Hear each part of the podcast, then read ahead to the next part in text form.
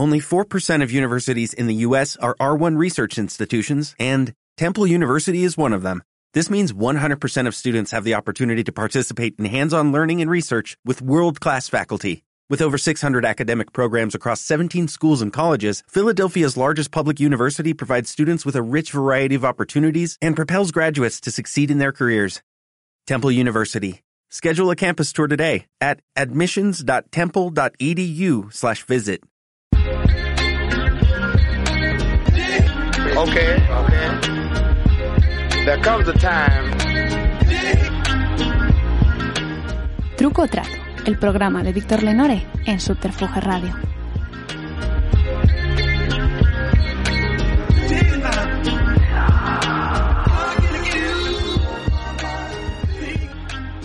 Bienvenidos a un nuevo episodio de Truco Trato. Hoy tenemos con nosotros al icono televisivo y social Kiko Matamoros. Muchas gracias por venir, Kiko. Gracias por acordaros de mí. Bueno, pues me habéis preguntado mucho en las redes eh, sociales cuando hemos anunciado la entrevista que de qué conozco a, a Kiko Matamoros. Yo le conocí en 2018 en una terraza de Somos Aguas, donde fui a, a entrevistarle porque se había convertido inesperadamente en una especie de crítico literario con mucha influencia. eh, que mm, eh, aumentó mucho las ventas de un libro de Manuel Vilas que se llama Odessa y bueno, y quedamos para hacerle una entrevista en el Confidencial donde hablamos de un montón de, de otros eh, escritores como Clara Usón, David Torres, Juan Sotoibar. Entonces le conocí ahí, aunque luego hemos coincidido en otros sitios, como por ejemplo en un concierto de, de flamenco y música egipcia en la Casa Árabe. Y eh, la verdad es que eh, después de la charla me di cuenta de que, de que había eh, mucho más en Kiko Matamoros que lo que vemos todos los días por, por televisión. Eh, y así que la primera pregunta que me gustaría hacerte, Kiko, es ¿qué estás leyendo escuchando ahora que te estimule? Pues estoy leyendo y me estimula menos de lo que creía que me iba a estimular porque estoy releyendo Los Detectives Salvajes de, de Bolaño y la verdad es que eh, estoy un poco decepcionado. Yo no sé por qué me impactó tanto en su, su primera lectura, pero, pero bueno, creo que honestamente está sobrevalorado. Y estoy a punto de dejar de leerlo. Me llevo trescientas y pico páginas y, y la verdad es que se me está haciendo cuesta arriba. En realidad, eh, en la crítica literaria hay dos bandas, bolañistas y antibolañistas, así que... Yo soy más de su padre. Te quiero decir que me parece bastante más interesante la vida de su padre, que como sabes fue boxeador y camionero y todas esas cosas, y que la propia vida de, de Bolaño, ¿no? Y, y bueno, eh, la primera parte eh, encuentro que, hay demasiado infantilismo y, y bueno, eh, no sé, no, no, no, no me, no me ha reconquistado ni todo lo contrario. Estoy un poco pensando en que a veces él, se producen fenómenos literarios que, bueno, pues porque alguien da una opinión favorable y, y luego la gente, eh, depende de quién lo haya dicho, pues le cuesta mucho trabajo ponerse a la contra o desmentir, ¿no? A quien sea, ¿no? A Bolaño, bueno, lo hicieron famoso en Estados Unidos. Y, y luego vino todo lo demás. Pero bueno, tampoco estoy diciendo que sea un escritor deplorable, pero que creo que está sobrevalorado. Eh, yo también, a mí me gustó mucho también la primera vez que lo leí, no lo he leído la segunda. Creo que lo que más me gustó del libro es que hay unos, una serie de personajes que entran como en los cenáculos literarios y poéticos y ellos creen que es por su poesía y en realidad es porque son, cam- son camellos y todos los... Sí, todos- claro. Eso me pareció una cosa muy graciosa. Es, es que sí, que evidentemente gracioso, pero que no deja de Ya, ya, carecer sí. de, de cierto infantilismo, incluso el, el, el propio relato, ¿no? Y, y, es, y hacer tanta tanto énfasis en las relaciones sexuales de unos y de otros, que al final, eh, verdaderamente, yo creo que cuando se relata una relación sexual te tiene que poner un poco cachondo, ¿no? Por lo menos excitar de alguna manera. Y, y la verdad es que dan para poco. Y, y bueno, pues vale, eso es. Y de música, cuando anuncié, cuando anuncié el que te iba a entrevistar en redes sociales, escribió Yahvé M. de la Cabada, que es uno de los críticos de jazz de- del país, que para mí un- el mejor, o el que más leo. Y me, me dijo que tú eras muy aficionado al jazz Sí. y que te preguntara eh, que si lo seguías oyendo y que te gustaba escuchar. Sí, me, me- me gusta, me gusta el jazz, sigo escuchando jazz, el jazz y el soul. Y, y estoy, bueno, generalmente compro a los clásicos, ¿no? Porque verdaderamente eh, son los referentes que tienes eh, en la memoria que, que son los que más me estimulan. Me gusta mucho Cecil McClory, que incluso me he ido a Francia a, a verla actuar espe- específicamente, ¿no? Y, bueno, pues eh, también de vez en cuando, cuando suelo ir fuera, porque Madrid ya es un desastre en este sentido, pues me gusta ir a los clubes. Me gusta mucho el ambiente del, del jazz también, o sea, es una, es una asociación que, que está ahí, que, que tiene un- algo de malditismo y de, y mucha poesía detrás, ¿no? Muy- es, me parecen ambientes muy poéticos, muy cinematográficos. Y, y me, me mola, me, me- gusta el jazz como música y, y como referente de, de una época y de una forma de vida. Eh, cuando estaba preparando la entrevista me acordé de una historia que cuenta Nacho Vegas, un cantautor Sí. eh, indie así bastante de culto, eh, que decía que un día estaba viendo, creo que era Tómbola, estaba viendo Tómbola ahí en su casa, y, pero luego tenía entradas para una obra de Chekhov. Entonces él fue a ver la obra, eh, acabó, se tomó algo, volvió a casa y seguía Tómbola, porque eran horarios épicos. Entonces dice que tuvo la sensación de que... Eh, aunque eran registros muy diferentes, no se hablaba de cosas tan distintas en la obra de Chekhov y en lo de No, pero porque evidentemente es que es así. Eh, Sabes que, que lo, lo que funciona eh, en el teatro desde los griegos a- a- es lo que funciona en la tele. Te quiero decir, esas tragedias familiares, cuando hay eh, conflictos familiares, bueno, desde los griegos, Shakespeare, Lorca y, en fin, los, los grandes autores teatrales y, y los grandes éxitos siempre eh, viven en el conflicto familiar, ¿no? Y eso es- funciona muy bien en el mundo del corazón. Son cuando ahora mismo estamos con los Pantoja, ¿no? El cisma es entre Kiko Rivera y su madre y toda la mierda que está saliendo del dinero que se ha quedado de la herencia, la madre, todo eso, eso es una maravilla. Y eso a la gente le engancha. Y además le hace sentirse mejor.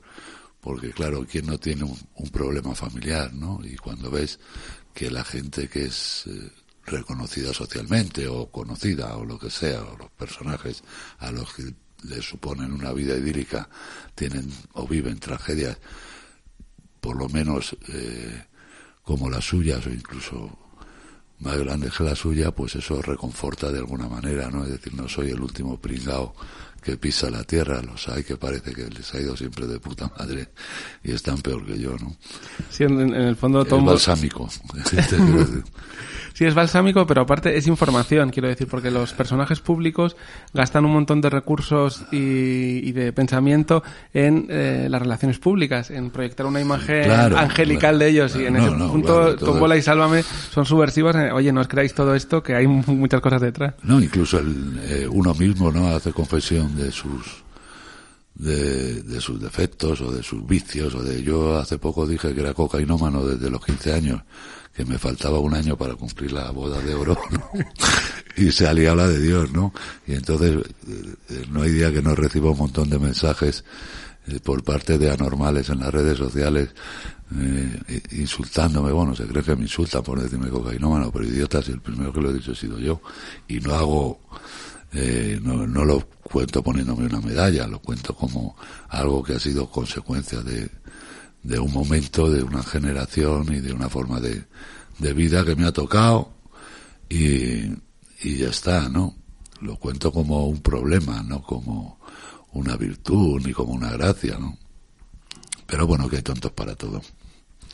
Bueno, llevando una vida tan intensa desde los 15 años, eh, que has conocido, supongo que camellos de todo tipo y gente muy importante, me gustaría saber qué, qué opinión tienes más o menos de la situación del país, porque has vivido muchas décadas. ¿Crees Sí, que vamos a mejor, a peor? no, ¿En qué no, momento no, estamos? está- vamos de puto culo. eh, te quiero decir, creo que estamos en...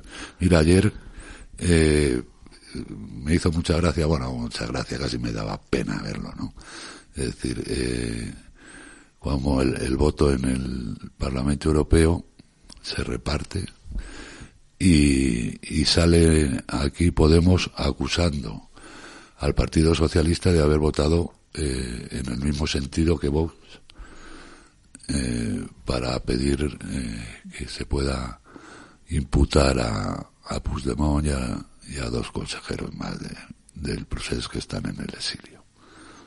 Y resulta que los únicos que han votado con la ultraderecha, de verdad, con la ultraderecha europea, ha sido Podemos.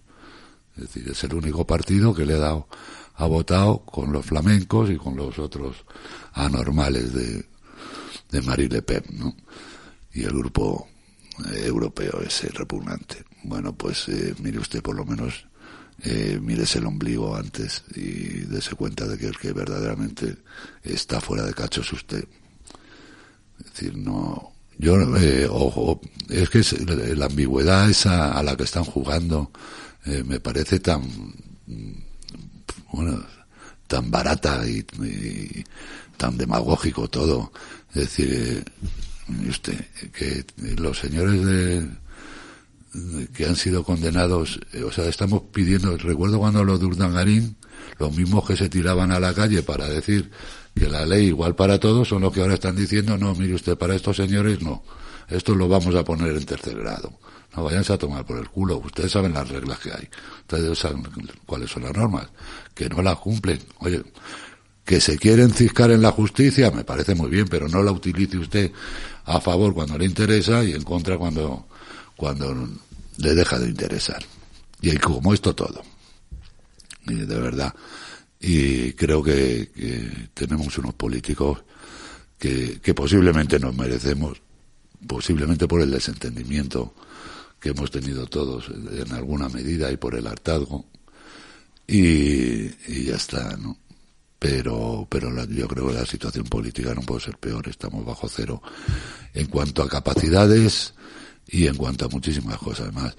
Mira, yo curiosamente estoy viviendo en el mismo piso en el que vivió y murió Manuel Becerra. Es un político liberal de finales del siglo XIX, ministro de, ultra, de ultramar, de fomento, eh, un, un, auténtico liberal, un revolucionario para su época, masón, eh, masón destacado.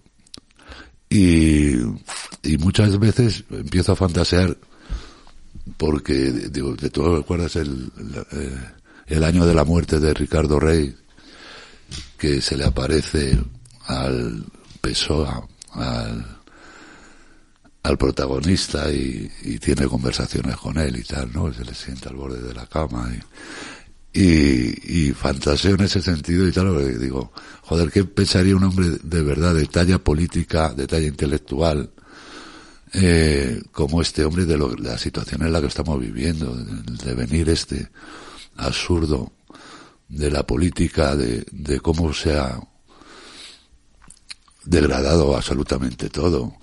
Mira, todos estos sismos que son pseudo religiones, donde se, se, bueno, pues eh, han, sustituido a, a, la, a, la, lucha de clases ya, es decir, no se dan cuenta de que son absolutamente manipulados para que verdaderamente se reivindiquen cosas que en el fondo tienen poquísima importancia. Es decir, yo mira, eh, los animalistas, Mire a mí me gustan los toros y yo no voy a hacer, no voy a negar eso en mi vida porque lo considero un arte y tal. Puedo entender que a la gente le pueda desagradar y entienda como una tortura a la fiesta nacional o la llamada fiesta nacional. Pero lo que no entiendo es que te vayas a protestar a una plaza de toros y no te vayas a Mercamadrid, a la puerta de un restaurante, a la puerta del McDonald's, a su puta madre, hagas allí las pintadas que te saca de los cojones, es decir, porque la vida de un toro bravo, la, o el trato que se le da y los cuidados que se le dan a un toro bravo, eh, son, eh, bueno, como para, es el paraíso, sus seis años de vida, sus cinco años de vida, comparado con la vida de cualquier animal que se le mete en un establo que no ven ni la luz solar. O sea, es, es acojonante. Y sin embargo, bueno, pues, y como esto todo, el calentamiento global, pues, y posiblemente, mire usted, la Tierra ha tenido muchísimas transformaciones. El planeta. Ha habido glaciaciones, ha habido. Yo no sé si verdaderamente tiene la culpa el gasoil o la gasolina o los altos hornos, posiblemente sí, pero que no puede pasar mejor que el de hielo y que desaparezcan dos o tres kilómetros de costa y se vayan a tomar por el culo todas las edificaciones estas que hicieron en los años 60, los 70, los 80 del desarrollismo, que se cargaron toda la costa en este país. Yo a veces lo digo un poco de cachondeo, pero me parece que sería una bendición. Y luego, bueno, pues está la posibilidad que tiene el hombre, y ahora ya tecnológicamente ni te cuento, de adaptación a esos cambios, ¿no? Entonces, es un problema relativo. Que hay, que hay problemas muchísimo mayores, quiero decir. Esto que cuentas tiene que ver con... Eh, me estoy acordando que cuando hablamos en Somos Aguas te acababas de pedir La trampa de la diversidad de Daniel Bernabé. Ah, de Bernabé, un, sí, Un sí, ensayo que ha llegado hace poco a la undécima edición. Me gustaría saber si te lo leíste, ¿qué te pareció? Sí, hombre, claro que me lo leí, soy fan, y me he leído el último también.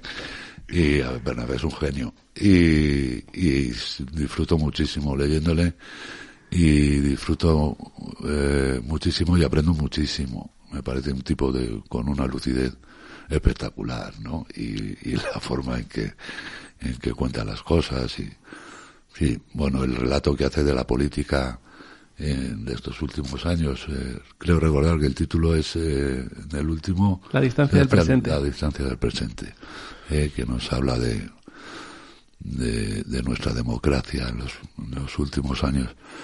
Y, y la verdad es que he disfrutado muchísimo. Es un, es un tipo muy lucido, sí. Sí, sí, es una hazaña que ha llegado a la, a la undécima edición. Te voy a pedir que, que escojas una de este, unos papelitos de nuestras preguntas incómodas y que te a ver, ¿cómo son de incómodas? Las preguntas incómodas de Lenore. Bueno, pues eh, te, te, voy a preguntar por una de las frases más famosas de Sálvame, que es cuando Jorge Javier Vázquez dice que es un programa de rojos y maricones. Sí. Eh, me gustaría saber qué pensaste cuando escuchaste esa frase. Bueno, la verdad es que me descojoné. Es decir, y porque además le estaba contestando a a un compañero que es Provox y tal, ¿no? Y le dijo, si estás incómoda aquí, esto es un programa de rojos y maricones. Pero que es algo que, que en las redes se ha manejado mucho. Eh, es curioso, eh, yo creo que, que no es un programa de rojos y maricones, pero que está bien que se reivindique como tal. Te quiero decir, porque al final es un chiste, pero es una provocación y es, y, y, me parece que estuvo brillantísimo. Yo todavía me río y de vez en cuando se lo recuerdo. me, me pareció muy bien. Me pareció muy bien. Porque además estábamos en un momento complicado donde se reivindicaba la figura de, Martínez Almeida. Yo no sé qué cojones ha hecho este señor para que la propia gente o, por, o alguna gente de la izquierda eh, le diga que este es un político maravilloso. Vamos a ver, yo le recuerdo a la gente que este llegó a la alcaldía de Madrid diciendo que iba a acabar con la, el Madrid Central, cosa que fue absolutamente imposible, y que iba a reducir las multas de aparcamiento a la mitad. No solo se han reducido a la mitad, sino yo creo que se imponen más.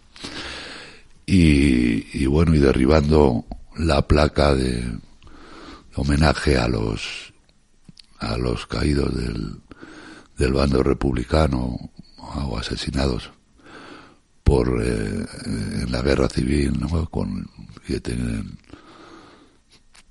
la, el poema de Miguel, de, Hernández. de Miguel Hernández no estos son los tres grandes logros este señor yo no conozco otros no, de verdad, es decir, no sé qué, qué ha cambiado Madrid, qué le ha pasado a Madrid, si la gente supiera de verdad el porcentaje del presupuesto que se ha dedicado desde el Ayuntamiento de Madrid a la lucha contra el COVID, a lo mejor cambiaba de opinión. Claro, es muy interesante esto que señalas, porque tanto la derecha sin duda, pero la izquierda también andan no, metidos una en una... de idiotas, es decir, es que, bueno, o sea, un político poniéndose en una cadena, en un banco de alimentos, tres minutos, y de repente se hace un elogio de eso, como si hubiera descubierto la vacuna contra el COVID, ¿no? Y tal, y ese. Entonces dice, bueno, pero este, somos idiotas O sea, bueno, no, no te lo preguntas, dices, somos idiotas. Somos Sí, idiotas. es un enfoque que funciona, quiero decir, estas guerritas culturales, por llamarlas de alguna manera, eh, mucha gente lo dice y dice, pero qué, co- qué cosa tan poco importante, tan anecdótica, pero si, yo, eh, si ellos lo hacen es porque funciona, ¿no? Sí, claro, de- pero eso lo saben muy bien los americanos. Claro, que lo que hacemos es copiar esa, esos tics y esas, esas formas de, de venderse, ¿no? Pero bueno, que es un ejemplo, te quiero decir, que como ese 80.000. Bueno, has mencionado ya el boxeo y los toros. Eh, una de las preguntas que tenía era eh, que te- mucha gente defiende los toros, por ejemplo, aparte de por, por afinidad o lo que sea, porque son una especie de metáfora de la vida, ¿no? Por ejemplo, esto lo suele decir el escritor Montero Glez. Y pa- para mucha gente, Sálvame también es una metáfora de la vida, ¿no? De- cuando tienes que ponerte firme, cuando tienes que ser compasivo o empático con algo. ¿A ti hay alguna actividad o algo así que te parezca, esto es lo que más se parece a una metáfora de la vida para mí? Yo no sé, eh, si, vamos por ahí, Sálvame es un crisol en el que están representados, yo creo que prácticamente eh, está representada toda la sociedad, es decir, desde, desde el analfabeto al, al tipo eh, más o menos culto que podría ser Jorge Javier Vázquez, eh, al trilero, al, al tramposillo, al que, pero, pero, y la gente que lo ve, bueno, pues más o menos identifica a cada uno con el perfil que le es más afín y se hace incluso fan, ¿no? Y, y eso tiene su gracia. Pero, pero yo no creo que se pueda ir más allá, ¿no? Hacer otra lectura social. Yo creo que Sálvame puro entretenimiento. Puro entretenimiento. Y, a veces, bueno, pues posiblemente bordeamos los límites del Código Civil, incluso del Código Penal. Pero, pero bueno, ya tenemos cierta experiencia en eso y sabemos hasta dónde se puede o se debe llegar, ¿no? Entiendo que, que para mucha gente es un programa incómodo o desagradable de ver y lo respeto, pero que no lo veas, es que nadie te obliga. Es decir, a mí no me gustan los programas estos de gastronómicos, ni los concursos de, de cocina, ni nada que se le parezca, pues no lo veo. Ni Got Talent, ni no sé qué, pues no lo veo. Y punto. Me veo una peli en casa que disfruto eh, con el buen cine, o, hago lo que me dé la gana, o me voy a la calle a cenar, o me, me voy a tomar una copa, pero vamos, que nadie te pone una pistola en la cabeza para que veas Sálvame, ni es un producto que haga la televisión pública, ni nada por el estilo. El otro día una actriz de la que trabaja en una serie de la competencia, que no me acuerdo ni el nombre, dijo que debería desaparecer Sálvame y algunos o todos los integrantes de ese programa, ¿no? Y digo, pero esta idiota sabe que las televisiones financian el poco trabajo que queda y que hace el cine eh, español y las series eh, españolas. Se lo ha contado alguien.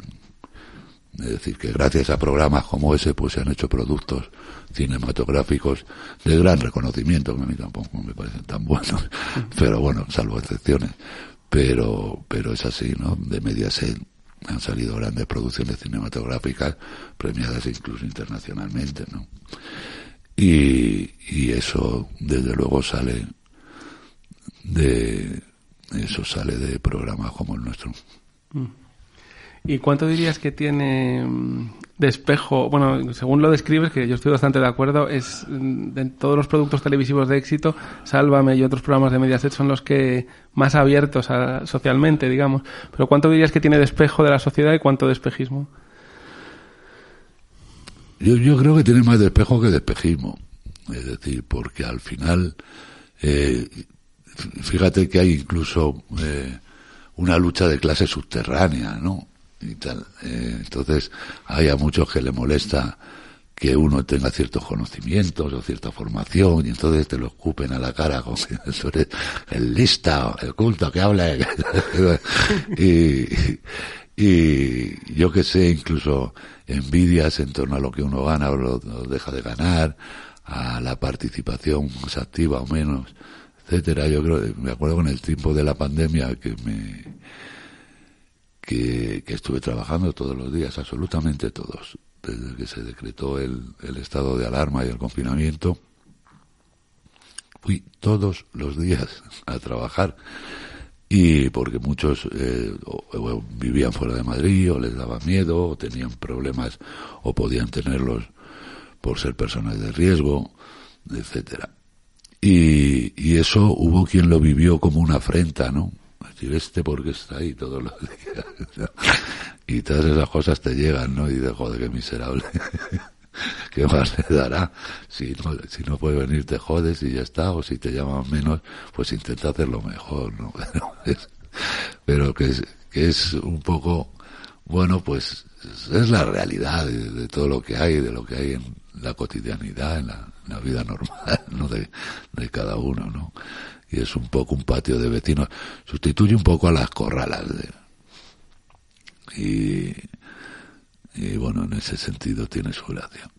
Yo creo que se agradeció mucho que durante la pandemia hubiera Sálvame, porque cualquier elemento de normalidad o de rutina dentro de, la- de aquel caos yo creo que te daba un poco de estabilidad. Sí, yo creo que además ese, yo es la, eh, lo he dicho allí mismo, ¿no? Que es la única vez que creo que ha tenido sentido el trabajo que he hecho en la televisión, esa, esa posibilidad o esa oportunidad de, de entretener a la gente, ¿no? en un momento en el que verdaderamente, eh, bueno, la cosa estaba complicada. Fundamentalmente, bueno, porque el desconocimiento eh, ante lo que nos venía encima le creaba mucha ansiedad y mucho miedo a la gente, que es lógico, ¿no? Y, y bueno, pues es una ventana que, podían abrir y, y airear la estancia, ¿no? Y en ese sentido recibimos muchísimas muestras de, de agradecimiento de mucha gente. Y, y a mí al principio que me costaba ir, porque los primeros días decía, joder, tío, ¿qué, qué sentido tiene esto ante el drama social que estamos viviendo? Ir allí a hacer el payaso todas las tardes, ¿no? Pero, pero al poco tiempo me di cuenta de que lo que estábamos haciendo era bastante, bastante higiénico desde el punto de vista social, ¿no? Era como, bueno, pues poner un poquito de, un poquito de, de mercromina en la herida, ¿no? Yo tengo esa misma impresión. Te voy a pedir que saques otro papelito. Las preguntas incómodas de Lenore. Bueno, pues eh, estuvimos aquí a Juan Manuel de Prada y una de las cosas que me sorprendió de, sus respuestas era que citó a Belén Esteban. Dijo que el sistema, el capitalismo, no quiere que, que tengamos hijos porque es lo único que nos, lo que más nos hace enfrentar a, a ellos. Y dijo la famosa frase de yo por mi hija mato, ¿no? Entonces me gustaría saber tú que la conoces, ¿qué es, qué dirías que es lo mejor y lo peor de ser compañero de trabajo de Belén Esteban? Perdona porque no te he entendido muy bien. Ah. Pra- Prada que dijo... Prada dijo que mm, eh, estaba hablando de cómo el sistema cada vez Sí, sí. Es, es más contrario a que tengamos hijos. Sí. Entonces él decía que le gustaba mucho la frase de yo por mi hija mato, que le parecía que era una expresión visceral de cómo por nuestros hijos somos capaces de hacer cosas que no haríamos por nosotros mismos. Bueno, la, la frase, si verdaderamente la analizas, es bastante violenta. Es decir, que yo creo que lo correcto es por mi hija muero. No mato. Eso sería lo correcto. No sé exactamente lo que quiso decir. eh, si verdaderamente incluso llegaría a matar por su hija. Pero, pero bueno, eh, lo mejor y lo peor. Lo peor yo creo que es que es una, eh, una mujer que, que ha tardado mucho en superar, si lo ha superado, eh, cierto rencor de- social. Es decir, ella proviene de una familia humilde, la madre, el padre era pintor de, de brocha gorda y la madre limpiaba escaleras o ha contado que ya existía en un colegio y tal. Y, y yo creo que en ella existe cierto revanchismo en ese sentido que es lógico. Y quiero decir que cuando tú has visto a, a tus padres eh, esforzarse de esa manera, los has visto explotados, porque evidentemente todos esos trabajos conllevan una forma de explotación y tal, es lógico que estés contra muchas cosas y a veces en ese sentido se le ve el cartón. Pero por otro lado, eh, luego es sin misericordia. Le quiero decir que como tenga alguien enfrente, eh, pensando que tiene razón, lo revienta. O sea, lo revienta y además sabe que tiene capacidad para hacerlo porque tiene un altavoz que es, eh, que es tremendo, que es, que es la televisión. Porque nada de lo que sucede, si no se cuenta en televisión, verdaderamente pasa. Y quiero decir que, y si tú estás 15 años dándole hostias a un señor que es el padre de tu hija, pues al final, eh, eh, no te digo cómo le dejas. O sea, es, una cosa y además, además sin contestación. Y, o con muy poca contestación. Y bueno, pues yo humanamente la entiendo, pero no, no comulgo con muchas de las cosas que ha hecho ni que, ni que hace. Pero sin embargo, y aunque parezca extraño, le he cogido cierto cariño. Le quiero decir que me parece también que es muy vulnerable, que le afectan mucho todas las cosas, que necesita reconocimiento permanente en las guerras esas que tiene como Jorge Javier de vez en cuando por, por motivos políticos o por lo que sea, ¿no? Eh, ella se va para su casa con se le dispara el azúcar, se, no sé qué, se descompone, está enferma, está en casa siete días sin volver, tal, ¿no? Y, y en ese sentido pues me produce cierta ternura, ¿no? Y, incluso cierto sentimiento de solidaridad, ¿no?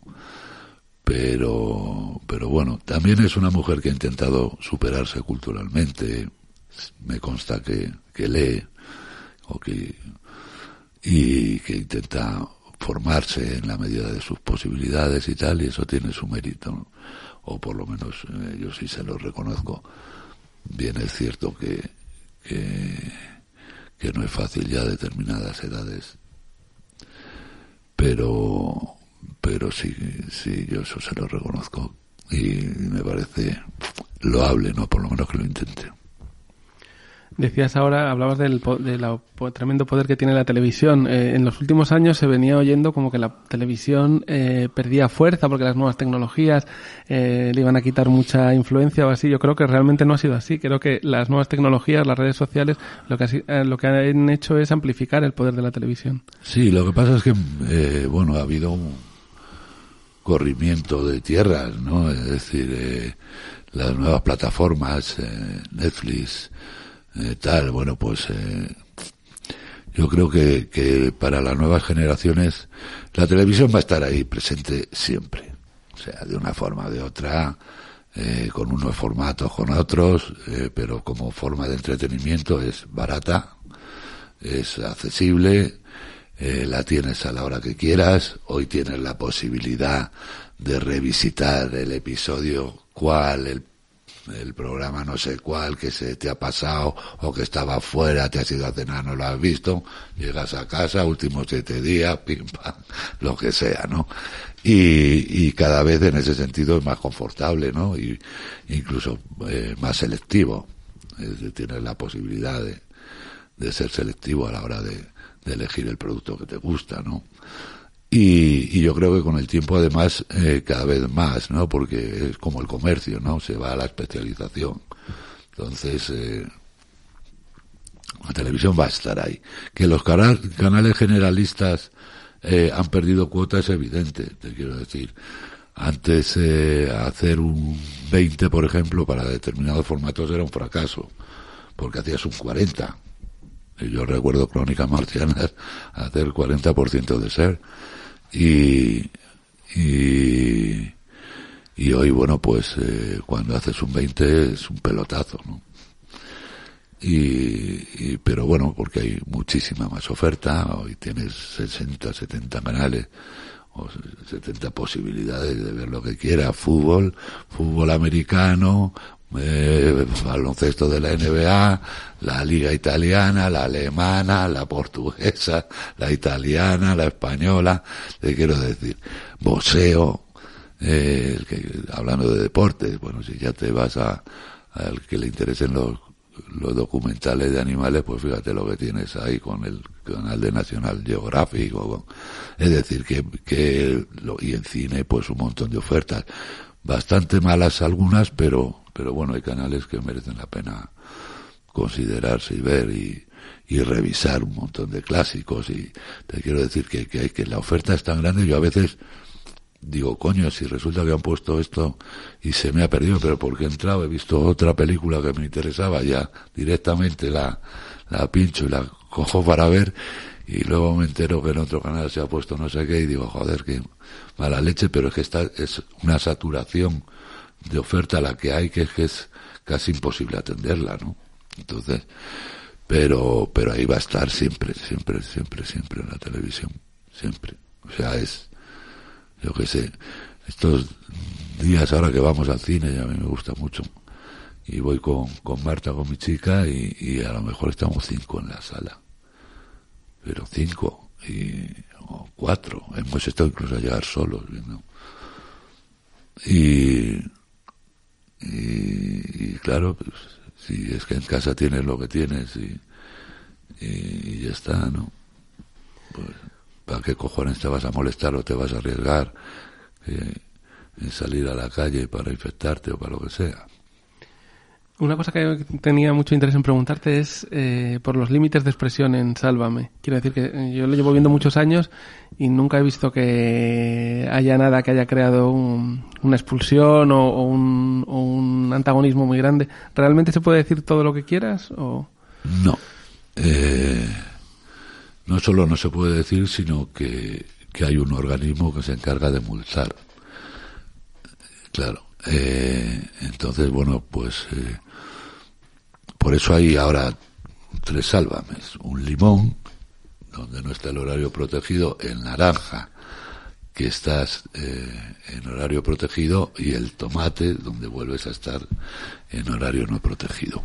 Entonces, en función de eso, hay determinados temas que se tocan a determinadas horas y determinado vocabulario que se utiliza. Es decir, no es, no es fácil, porque al final tienes un merecumbe y, ahí tal, y entonces te dicen que estamos en horario protegido, joder, cuidado con esto, cuidado con lo que vas a decir.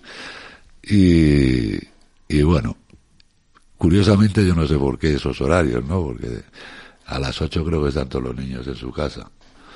Y, y además han hecho ya los deberes. Entonces yo creo que habría que protegerles esas horas, ¿no? No a la hora que están en el colegio.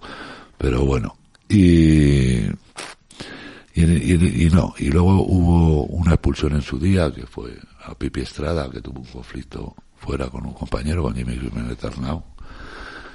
Y, y poco más. Sí ha habido gente, bueno, pues que en un momento estaba allí y luego ha dejado de estar, pues, pero no por incorrección política ni social ni de ningún tipo, sino bueno, pues porque a lo mejor a la dirección o la dirección ha entendido que no le satisface demasiado el juego que da o lo que sea, ¿no? O que se han ido por propia voluntad también. Es que yo, yo aluciné, por ejemplo, hace poco eh, viendo el hormiguero que salía aquí que San Francisco, que en paz descanse, eh, que decía, en, en medio de una de estas discusiones así, duelos ingeniosos, decía, a problemas sin remedio, gramo y medio. Claro. Y lo dijo ahí en medio del- Sí, de un no, programa sí. infantil, digo, aquí ya se han, se han caído todas las, todas las vallas. Ya, pero el hormiguero no es no está en, en horario protegido. Ah. El hormiguero no está en horario protegido. Y a partir de las 8 se levanta el telón. Y, y no, yo recuerdo cosas de esas. Por ejemplo, en Crónicas era brutal. Ya, ya, yo recuerdo a mi hermano decirle a uno, ¿tú sabes lo que me quita el sueño? ¿Sabes? Porque dijo, "Ser- ¿cómo puedes dormir tranquilo y tal? Dijo, ¿tú sabes lo que me quita el sueño? Y dice el otro, ¿qué? Dice, la coca. y, y esas cosas. Pero, pero bueno, pobre Quique, la que yo le quería un montón. El problema de Quique es que te cogía la papelera y se le caía siempre en el servicio. Vaya como homenaje. Y volvía, este tío, hijo, no te lo vas a creer. Se me ha caído. Hay que ser muy amigo para... Bueno, y te iba a preguntar también por Mediaset, y que yo creo que es una cadena que ha pillado muy bien el punto adictivo, o sea, ha pillado muy bien cómo enganchar a los españoles, ¿no? Y no creo que sea una cosa casual, sino que tiene mucho trabajo y mucho mérito detrás. Paolo Basile creo que tiene, doctorado en filosofía, que hizo una tesis de Santo Tomás y tal. ¿Cómo crees tú que ha sido este, este proceso de enganchar, pillar también la química del país y enganchar a tantos televidentes? Pues no lo sé, pero eh, a veces, hombre, supongo que comete errores, como todos los seres humanos y como cualquiera que tiene eh, bueno, pues la responsabilidad de, de, de la dirección de cualquier tipo de medio, de cualquier cosa, ¿no? Pero bueno, él, el padre fue productor de, de cine, eh, produjo Roma de Fellini.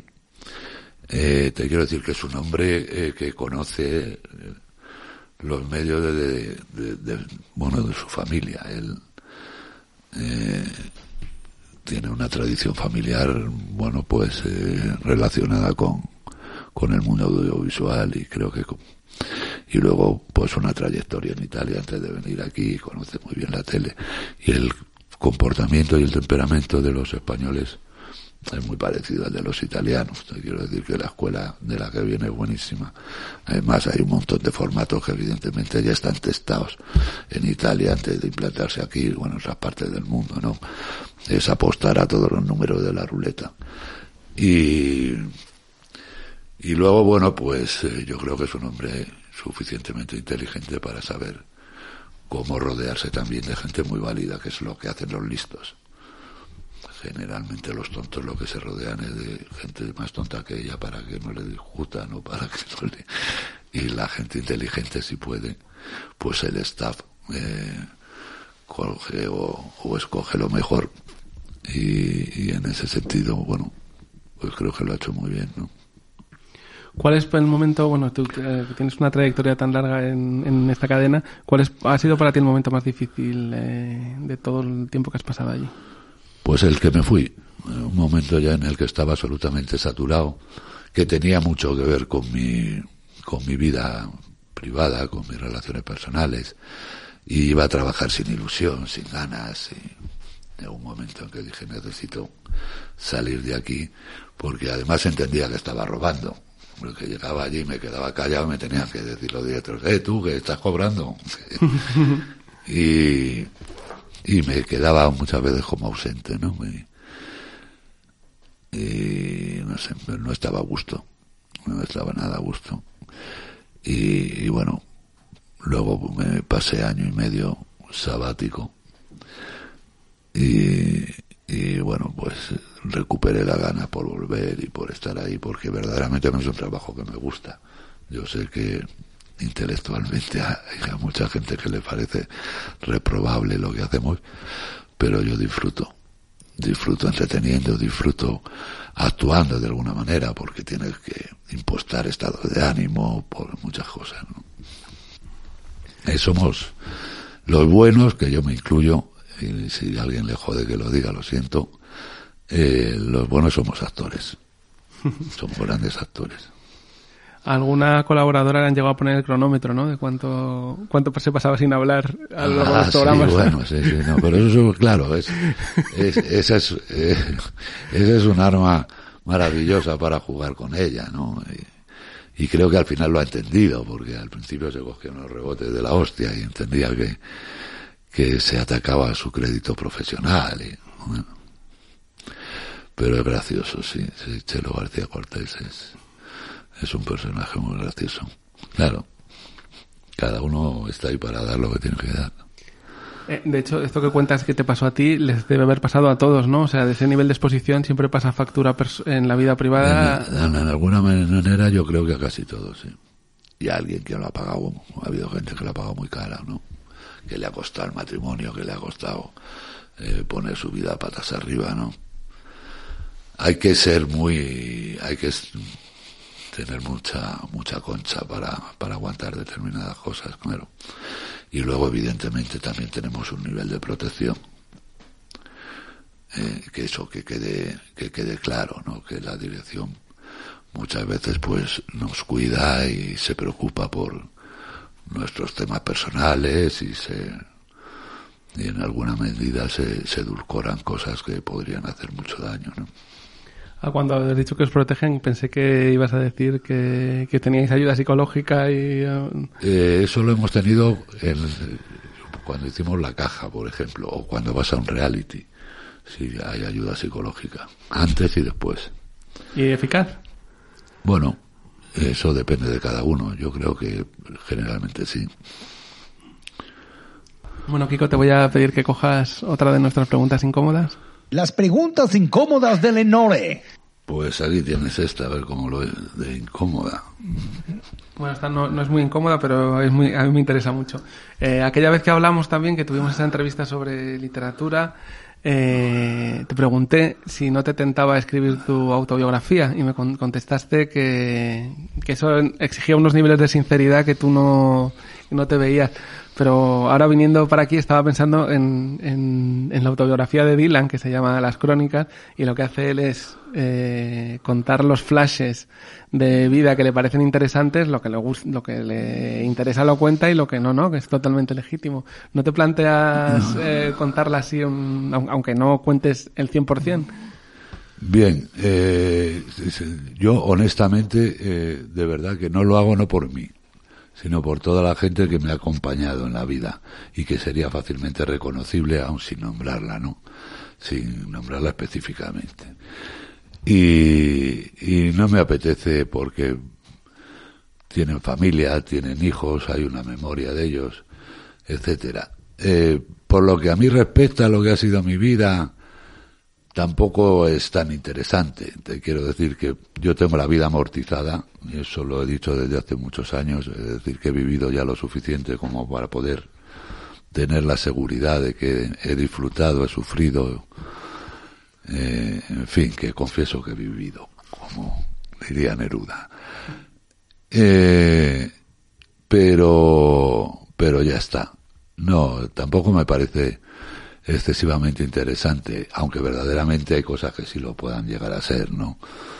Pero bueno, eh, no, no creo que, que la humanidad se quede sin, sin- vaya a sufrir mucho por no saber cuáles han sido Bueno, mis, exper- mis experiencias. Ahora que de vez en cuando veo gente que escribe y que cuenta cosas que digo, este gilipollas ha dedicado parte de su vida a escribir esta imbecilidad o esta biografía que no le puede interesar a nadie. Bueno, pero no, a mí escribir sí me gusta, pero, pero me gusta escribir relatos o historias que se queden para mí o, o para mi gente, ¿no?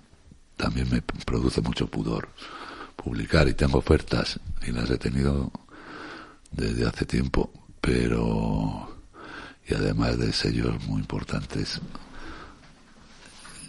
posiblemente del más importante a nivel literario, pero no no me no me, me produce mucho pudor de verdad, me produce me gusta tanto que, que, respeto tanto a la gente que verdaderamente merece la pena ser leída, sé que que podría vender con total con mucha facilidad pero no no no me interesa. Hay hay cosas que por las que creo que no voy a pasar no ¿Son ofertas tipo eh, un libro y escribe lo que quieras o con condiciones en plan, queremos un libro tuyo solo si cuentas esta... no, no son ofertas en, en el sentido de eh, escribe muy bien joder eh, cómo manejas el vocabulario joder qué, qué términos utilizas, he leído esto tuyo, me parece cojonudo, ¿por qué no te animas? Tienes todo nuestro apoyo, ofertas de ese tipo, escribe novela,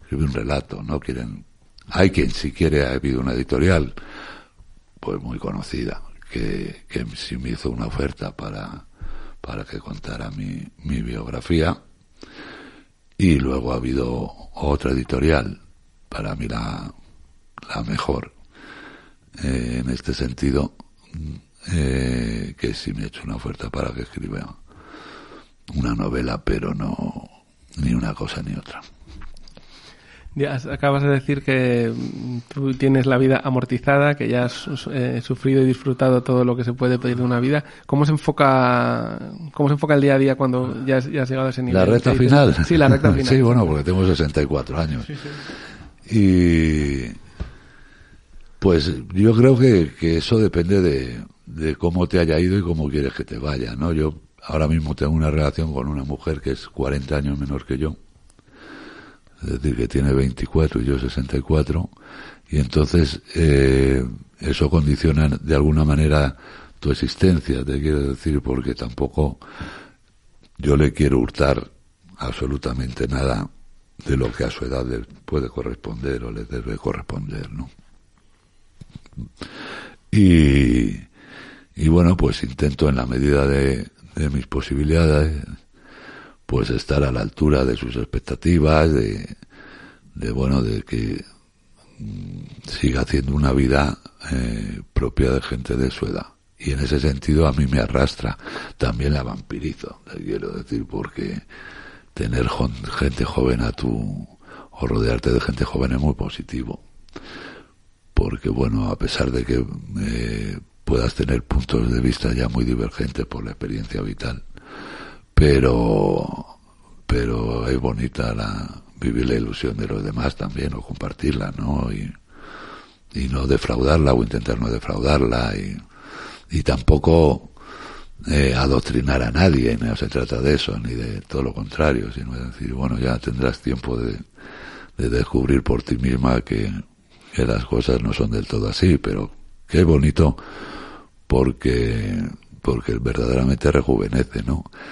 Y, y por lo demás, yo lo que sí espero es de aquí a que me toque despedirme, bueno, pues, pues eh, vivir en, las mejores condiciones posibles físicamente, de que la cabeza no se me vaya demasiado y todas esas cosas, ¿no?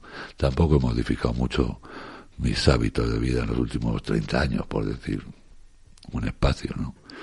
Y que, me siguen gustando las mismas cosas, me gusta disfrutar de los espectáculos y sigo haciéndolo me gusta salir a tomar copas e incluso eh, trabajo en la noche y tengo un, eh, participo de en, una discoteca de, de, moda que promociono mucho en la tele cuando puedo a My Club eh, y, y nos va muy bien en ese sentido y, y no sé yo ya sigo haciendo más o menos mi vida que no es la normal para alguien de mi edad pero es la que a mí me ha gustado, la que a mí me gusta y la que espero seguir haciendo mientras tenga facultades para ello, ¿no?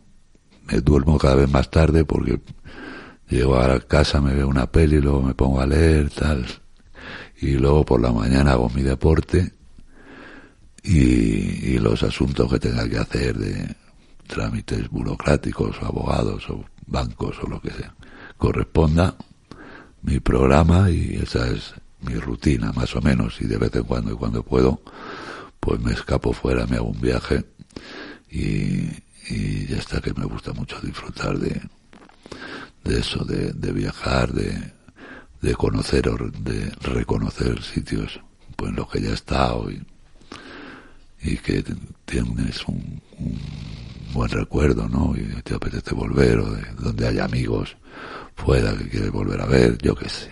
Y, la verdad es que estoy muy agradecido a, a la vida. Tengo cinco hijos que también me ocupan por lo menos la cabeza todos los días, eh, para bien o para mal, y, y ya está, no me puedo quejar, la verdad. Creo que he sido un privilegiado.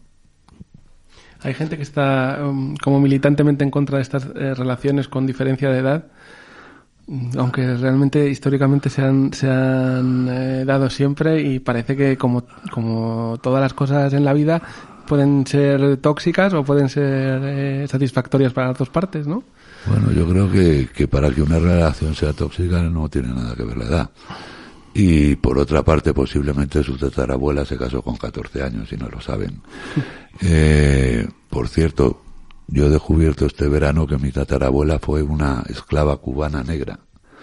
Y, y me ha llenado de, de orgullo, ¿sabes? Porque yo siempre tengo una admiración por esa raza, por ese color de piel, ¿no? Por los atletas negros, los boxeadores negros, los, los cantantes, la gente del jazz, han sido siempre, y joder, cuando me enteré que, que tenía sangre negra, y me, me dio un subidón de cojones. Y, luego mi bisabuela ya nació en, que era mulata, nació en, en España, en, en Béjar.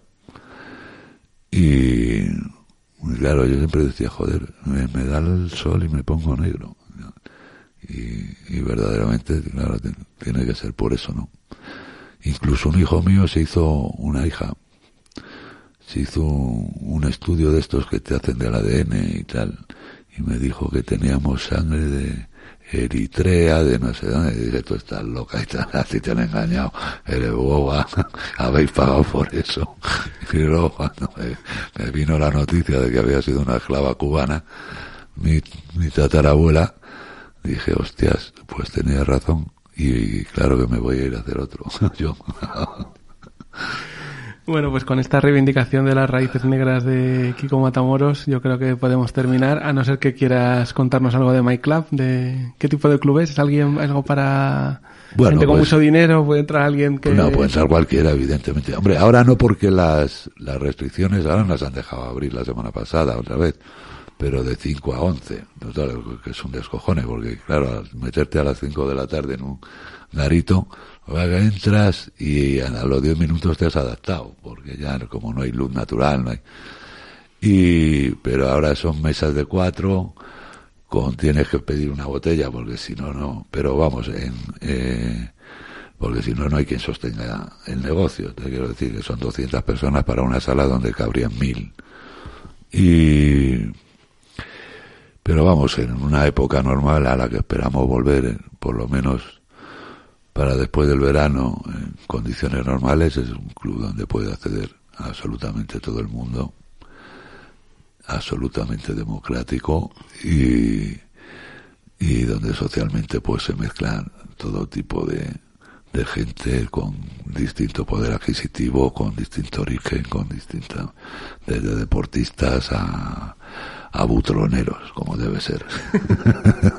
bueno, Kiko, pues muchas gracias por venir a Truco Trato y te deseamos toda la suerte del mundo. Muchas gracias a ti y es un placer volverte a ver y, y charlar con vosotros.